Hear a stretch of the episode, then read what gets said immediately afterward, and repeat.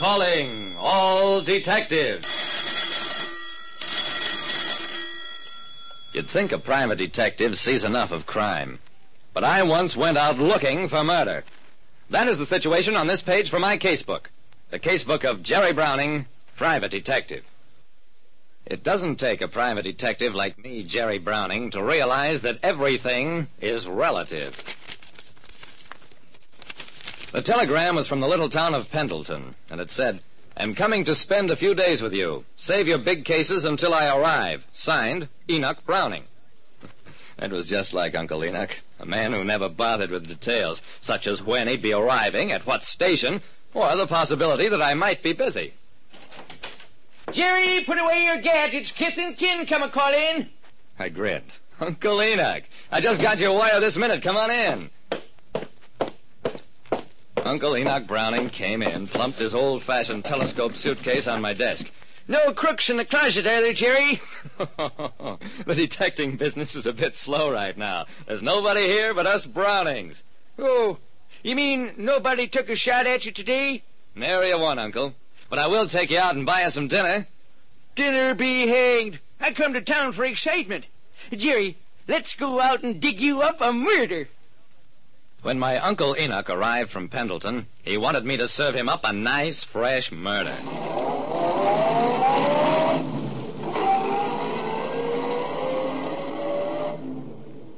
The best I could offer him was a behind the scenes tour of the Police Homicide Bureau. You call this a crime bureau? Why, those men are playing pinochle. I shrugged and looked apologetic. I guess it's slow all over, Uncle. Before he could make any more cracks, I steered him into Lieutenant Dawson's office. When Enoch demanded a murder to help solve, Dawson grinned. Ain't enough crime to go around, sir.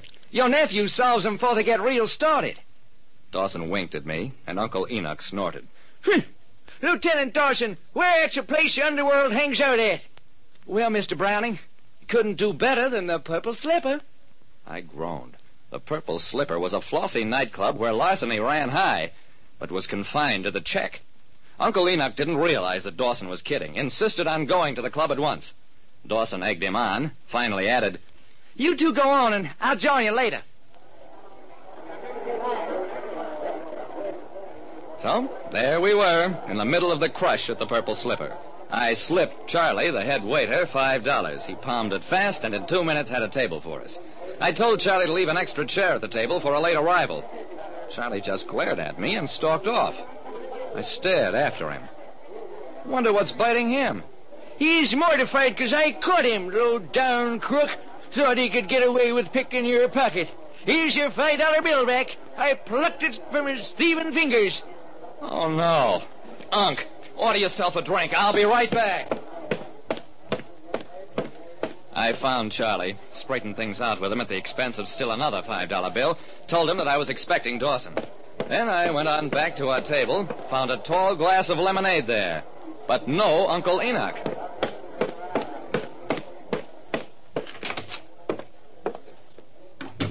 I finally found him in Big Mike Hardock's private office. Uncle Enoch was sitting next to a youngster I recognized as Winthrop Walker III, a kid with a lot of dollars and no sense. Walker and Big Mike, who owned the Purple Slipper, were playing casino. Uncle Enoch was kibitzing. I swallowed hard. What are you doing in here, Uncle Enoch? This is a private game. What's private about casino? It's a game for children. Big Mike grunted. Hm. Not at five grand a hand, it ain't. He glanced at me briefly. If this character belongs to you, Browning, get him out of here. Winthrop Walker shook his head. He stays. He's bringing me luck.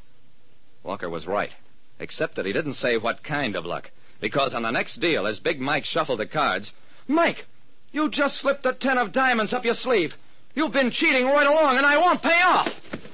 Walker grabbed at Big Mike's arm. There was a scuffle, and a moment later. You see, Jerry? This is a den of murderers. Arrest that man. Why don't you arrest him? It was a good question, especially with Big Mike's gun pointing at me. Well, uh, you and I better be going, Uncle Enoch. Sit down. Nobody's going no place. We ain't as scared of you, mister. Our friend Lieutenant Dawson's coming here first, and if he don't find us, you'll be in trouble. That did it. Big Mike phoned outside, talked to Charlie, confirmed that we really were expecting Dawson. Browning, you're going back to your table with the old gent. When Dawson comes, get rid of him. After that, we'll do whatever needs doing. With two of Big Mike's gun-toting bouncers to back up his orders, I had no choice except to obey. They took us back to our table and then stood over us. Uncle Enoch took a big drink of his lemonade, looked around with enjoyment. At last, he was having fun. Then I got an idea.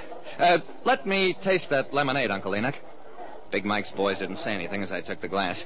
When I fumbled and dropped a match into it, they just sneered at my nervousness.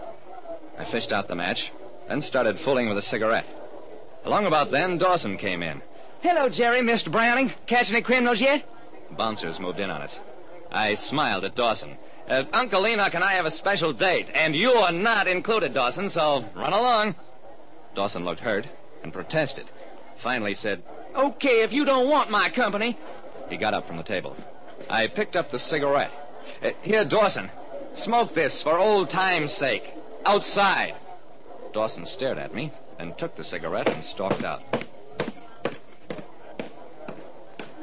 One of the bouncers tapped my shoulder. You did that okay. Now let's go for a ride. I got up slowly. I wanted to make that last mile last as long as possible.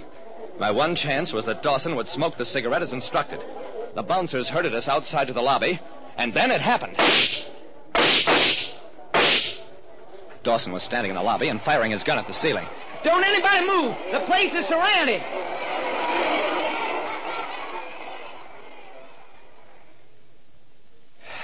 Well, that's all there was to it.